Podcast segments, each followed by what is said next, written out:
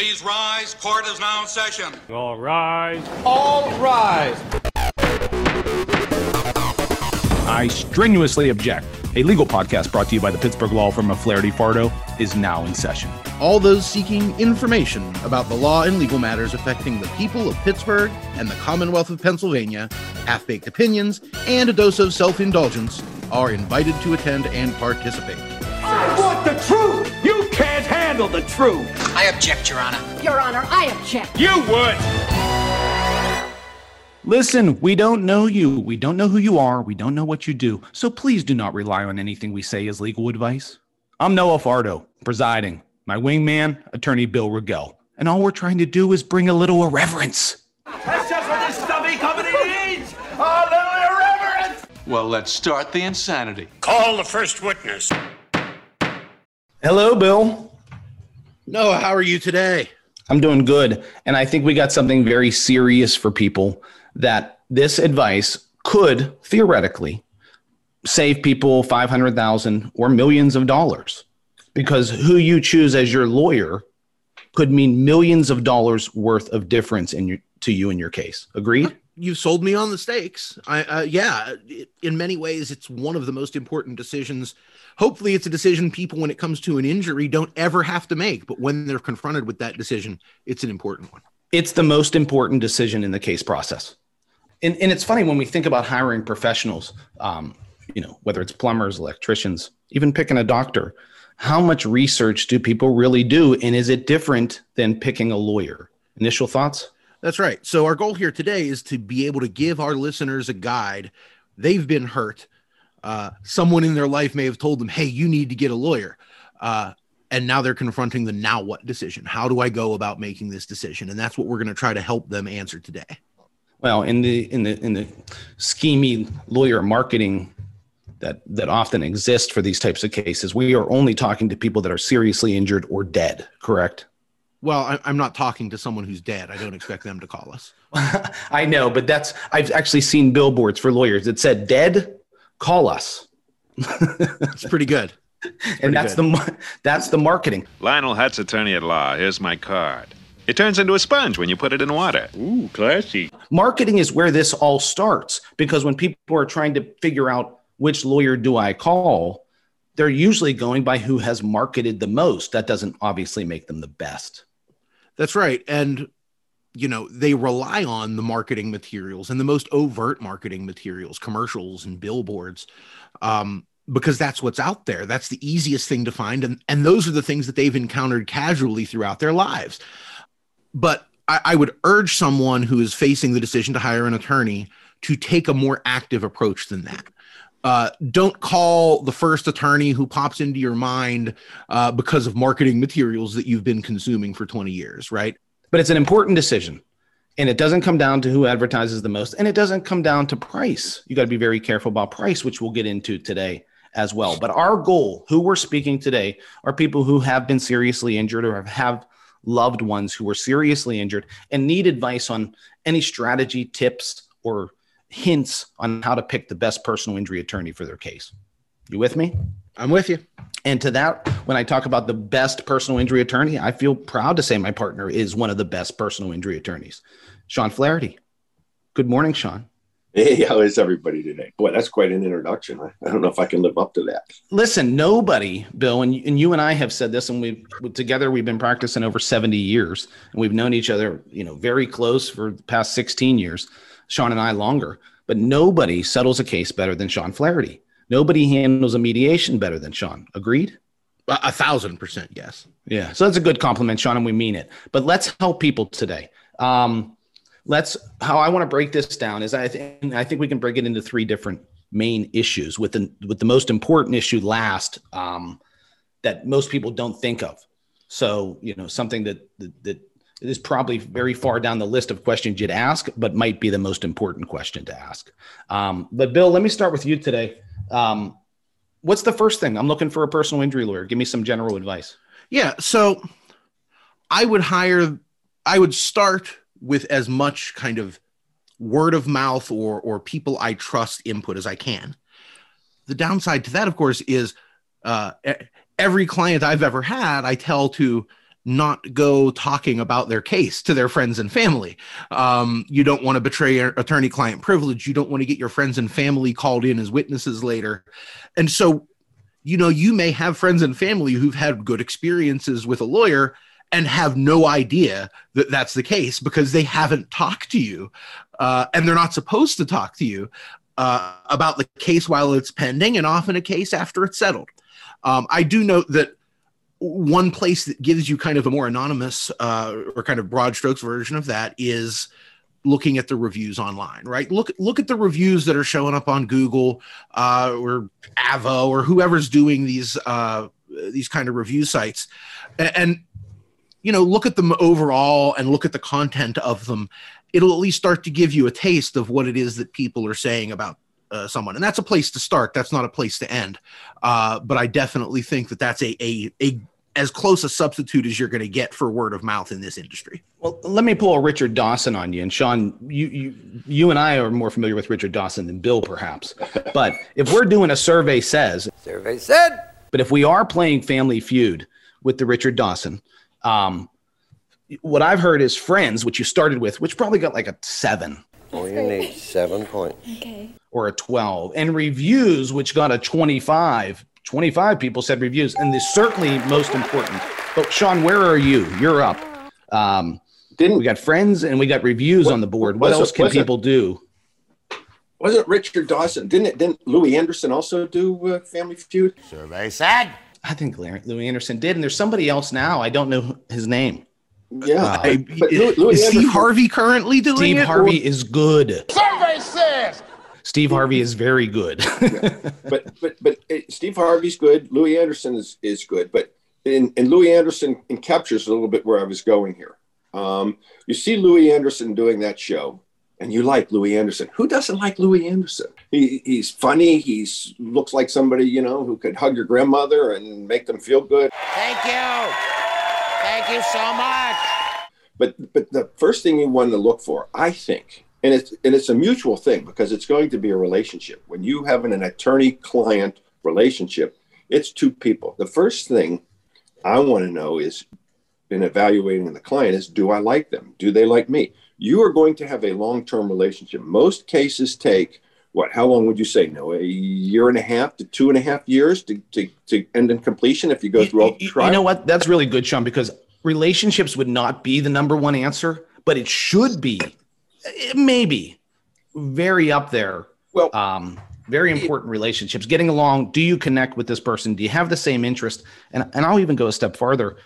I don't want a case just because somebody's seriously injured. I need to understand their goals as well. Because how many times do you, regardless of the amount of money you recover for somebody, it's not filling that hole of what well, they just lost or the or the harm that they suffer. They still get to live. They have to live with it. I'll, I'll get back to that in a minute. But I think that the first thing that you need to know is, and here's what I hear because how many times have we handled cases that have come over from other, other firms? My attorney doesn't call me back. They don't. I, I send them an email. They don't respond. So it's it's going to be you're you're going to have a relationship with this attorney. The attorney's going to have a relationship with you. Are you able to get along? Does he respond? Is he going to get back to you within you within 24 hours? That's my goal. I don't always reach it, but I always try to. If I'm on vacation, obviously, et cetera. There's a number of things, but a, you want to know that you get along with your attorney, that you like your attorney because you want to work with this person. Secondly, you to realize two people are doing work in this case. Is, you know, the client has to realize and be made aware right from the beginning I'm going to expect things from you as you're going to expect things from me. So you, you, you want to make that clear that, you know, is this attorney willing to work with me to get my case to completion. And the last thing I think you hit on it, Noah, is you always have to let the client know. And the client has doesn't realize this. The only thing we can get for them is is money. That's the only thing. We are not going to find closure in this case. Ultimately, no matter how much money they get, when the day's done and the case is closed and they've received their money, they're still left in the same situation. All they have is money. Yeah. Look, I, I Uh, agree on all of those factors. I mean, how you find them, you talk to people you know, you see what reputations are, you look at reviews, you you, you interview. It's a it's a mutual interview process between the lawyer and the client. We're interviewing the clients the same way. I mean, I still think I get the number one answer, but I'm just competitive like that. But it's experience. It's not only experience being a lawyer; it's experience in that specific specialty. If you have a medical malpractice case involving an OB-GYN error, you need to find somebody who's handled medical malpractice OB-GYN air cases before. It's very specific. Um, and, and I don't think clients ask that type of question. Are they familiar with the jurisdiction? If it's in federal court, you better ask your lawyer, have you handled federal cases before? Because you don't want to hire somebody who just is handling state cases. Uh, um, Let me, I, I'm not going to say I object. What you said is accurate, but you need to consider both sides of what I think is, in some sense, the same coin. Um, you want the attorney to be experienced. And inex- you should not hire someone who you don't feel like is able to competently handle your case or knowledgeably inform you about your case.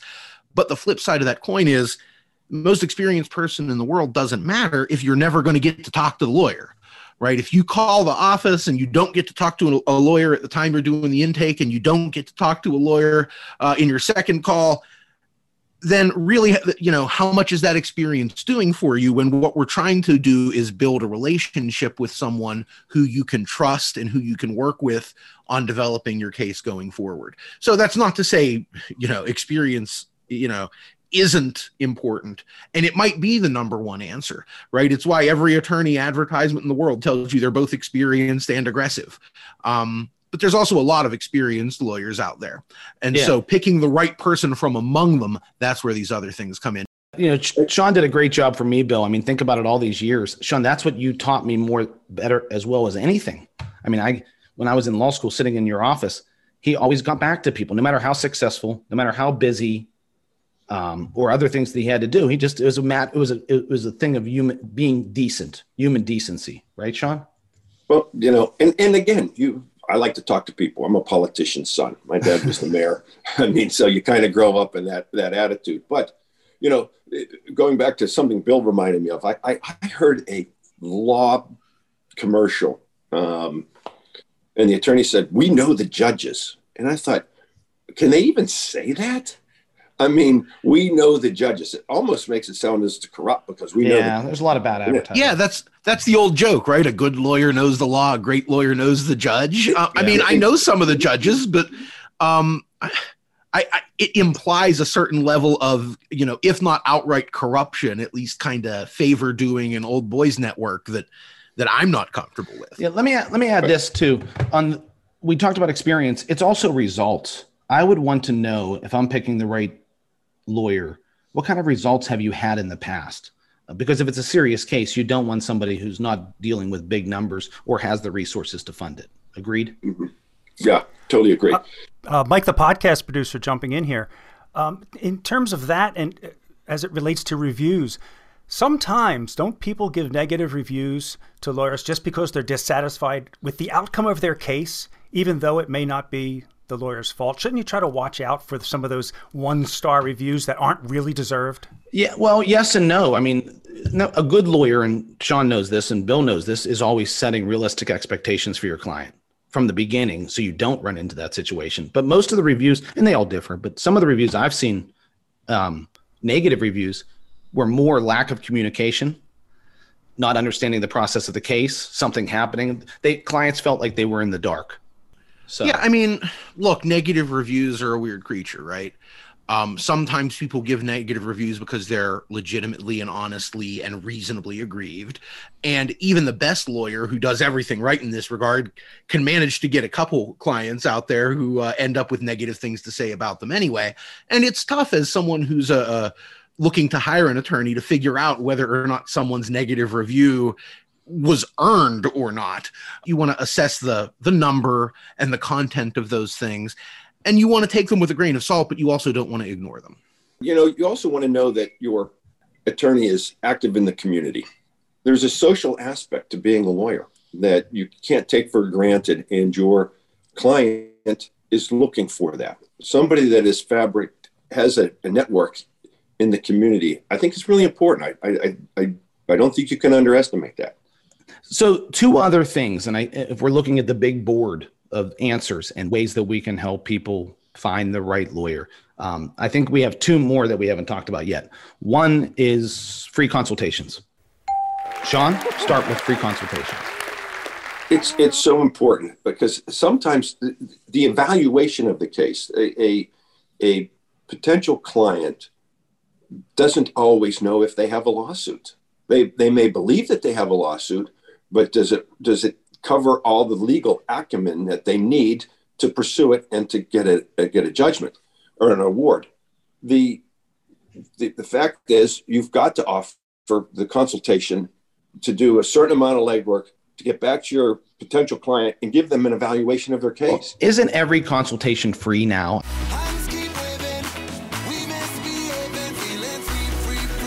I mean, I've never heard of anybody charging for a consultation on a personal injury or medical malpractice. So some, sometimes it goes further than that. Sometimes it's looking at the records, uh, getting getting what records they have, having them get the records. We'll review them and get back to you. Some of my consultations have taken two months to complete the consultation before I'm able to give them a final opinion of what I think. And if that point they they like my opinion, uh, that's fine. If they don't, I understand. Yeah, I think, and Bill, I'd be interested in your take. I'm, I'm, a, I would be a little bit leery of an attorney who's offering representation right away because there is a process, especially in medical malpractice cases, where during our initial consultation, we're learning the case, we're reviewing records. Thoughts? Yeah, yeah. I mean, doing the intake process most of the time to do it right takes time and a little patience on everybody's part the legal system doesn't turn around that quickly and and most consultations don't turn around that quickly because there's a lot of material to understand and consider now I've had any number of, of at least prospective clients, if not people who materialized in, into clients, um, who entered the call and sometimes even exited the call having some fear that they were going to get a bill in the mail, right? Um, I think the the result of other people advertising free consultations so heavily is people's expectation is, well, I talked to a lawyer on the phone, they're going to bill me now you should expect free consultations, but you should probably confirm it, right? Make sure when you talk to the lawyer, look, I'm not being charged for this, right? If you order my records, you're not going to send me a bill for that, right? Just make sure you know um, what it is that is and isn't being offered for your own peace of mind. Hey, also, the, as part of the free consultation process, you know, people still don't always understand the contingency fee agreement. If you have a serious case, you've been injured, someone's has passed, you only want someone to take that type of case on a contingency fee agreement. Bill, a contingency fee agreement explained not from Yale, from CCAC, please. Well, you may be slandering our local community college, but be that as it may, um, you know, a contingent fee agreement is a situation where the where the attorney receives no fees, no no payment for their time and efforts until after such time as there is some recovery brought in on the case in question, right? Um, whether that's a settlement, whether that's a verdict, uh, the lawyer doesn't get paid unless and until the client's going to get some kind of payment or money out of the out of the representation. Yeah, and Shawn, tell me what you think about lawyers who are willing to take the case for less. Why should should clients just go with the lowest fees, or are there some red flags that people need to know about? yeah, sometimes you do get what you pay for. Um, I mean, I don't want to be disparaging of other attorneys. That's that's not my style. But you, you do want to make sure that your attorney is uh, ready to go to do everything to completion. Um, and sometimes, if they're cutting fees, they're cutting corners. Guaranteed lowest prices. Crazy Eddie, his prices are insane to do these cases right, to do the serious injury cases, the medical malpractice, the wrongful death cases, they require a significant amount of time and significant amount of resources. And if you're charging such a low fee, I have a hard time believing the lawyers are trying to do anything but settle it. If you need to get the case done right, it's going to cost money. And our firm puts that money up front. And all firms, almost, a, almost all firms do, right, Shawn? Right, right. All, almost all firms do. But again, if, if if you're cutting your fee, can you put up the substantial amount of capital to risk whether or not you're going to win or lose? You need to put up substantial amount of capital to get the right expert witnesses, to get the right other evidence to present in front of a jury or to a, an arbitrator, which is not cheap. Look, so, so if you got a really good case, sometimes you can negotiate the fee, but you can't be penny wise and pound foolish. Where somebody gives you such a low fee, they got an incentive to settle your case for less just to get rid of it, and that's that's where you could be losing significant amount of money. Obviously, you know, in a case where the goal here is to get money at the back end, you know, uh, costs and fees do matter, but finding the right person in that personal relationship and someone you can trust and who you know is going to be working on your case and doing your case right that matters more especially in a contingent fee situation um, this isn't a situation where you're looking at writing a check out of your own pocket at the beginning of the case you're not going to see money for months, years uh, after embarking upon that relationship. Uh, but you're going to have that lawyer in your life for all of the time between when you hire them and when and when the eventual um, you know recovery occurs. So you know don't don't put that as the the principal driving factor of your decision uh, because that's going to be a long couple years if you do. Yeah, that leads me to number one too, and, and it wouldn't be the most obvious number one of what people need to think about when hiring a personal injury lawyer, but it's does this lawyer actually have the time to work on my case? Because so many lawyers are good at marketing, signing up cases, but how many cases can you theoretically work on with all of your, you know, expertise and professional time at one time? See, you know how to take the reservation, you just don't know how to hold the reservation. Anybody can just take them. Shawn, what's your thoughts on that? Well, obviously, the fewer the better. I mean, yeah, it's it, if you if you've got too many cases, you can't you can't get back to the client. You can't really put the attention you need need into it. But um, and no, it's diff- also wait. Let me say this too. It's also about the staff that they have working with them too. You've got to have staff that is is there to organize. Like I, I said to one client that asked me if I was going to write a motion. I said, I'm the last person in the world that you want to be writing the motion. I am, however, prepared to argue the motion in court. But if you expect me to do the research and to get it done right, no, that's not my uh, forte anymore. And and we are kind of unique in this regard, right? Because um, on one hand, we all do work our cases together. Very few of our cases are, are situations where one lawyer is siloed and that's the only attorney you're going to deal with. We do all of these things collaboratively, but we do them collaboratively among other attorneys. We don't have you know a staff of seven paralegals um, you know or kind of an administrative staff who's going to be doing the work putting together your motions and um, kind of handling and managing the day-to-day details of your case we're going to have attorneys doing that um, and it may not be the same attorney doing every part of your case I, I don't think you'll want that. I think you want a variety of opinions and you want a collaborative environment.